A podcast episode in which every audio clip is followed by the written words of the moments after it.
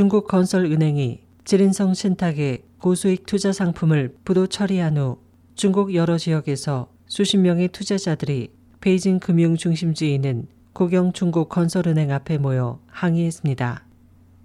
홍콩 대공망은 지난달 28일 중국 여러 지역에서 온 수십 명의 투자자들이 베이징 금융가에 있는 중국 건설은행 앞에서 지린 신탁 상품 부도 처리에 항의했다고 전했습니다.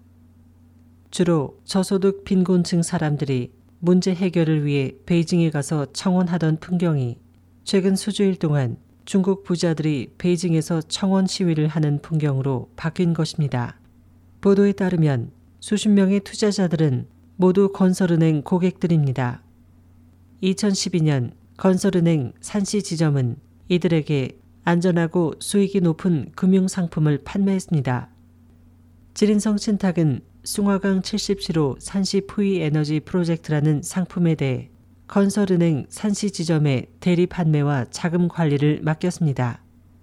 그러나 현재 6차 상품까지 모두 부도 처리됐습니다. 이 상품의 부도는 자금 지원 기관인 산시랜성 집단이 채무 상환을 할 수 없는 데서 비롯됐고 또 연맹의 실제 관리인인 식리비는 지난 3월 10일 경찰에 입건됐습니다. 영국 파이낸셜 타임즈는 투자자들이 건설은행은 내 돈을 돌려달라는 구호가 적힌 두 권을 쓰고 항의했다고 전했습니다. 이들은 모두 60세 이상으로 6명이 경찰에 연행된 후 해산했습니다. 분노한 한 투자자는 우리가 이 상품을 구매한 것은 건설은행을 믿었기 때문이고 또한 당시 그들은 우리에게 이 상품은 위험이 없고 수익률이 비교적 높다고 했다며 은행은 부유한 고객에게만 이 상품을 판매했다. 만일 그들이 내 돈을 사용하려면 응당 발생한 손실을 책임져야 한다고 주장했습니다. 보도는 베이징 금융가 중심지에서 발생한 부자들의 이번 항의는 중공의 고위층에 경종이 될 수 있다고 지적했습니다.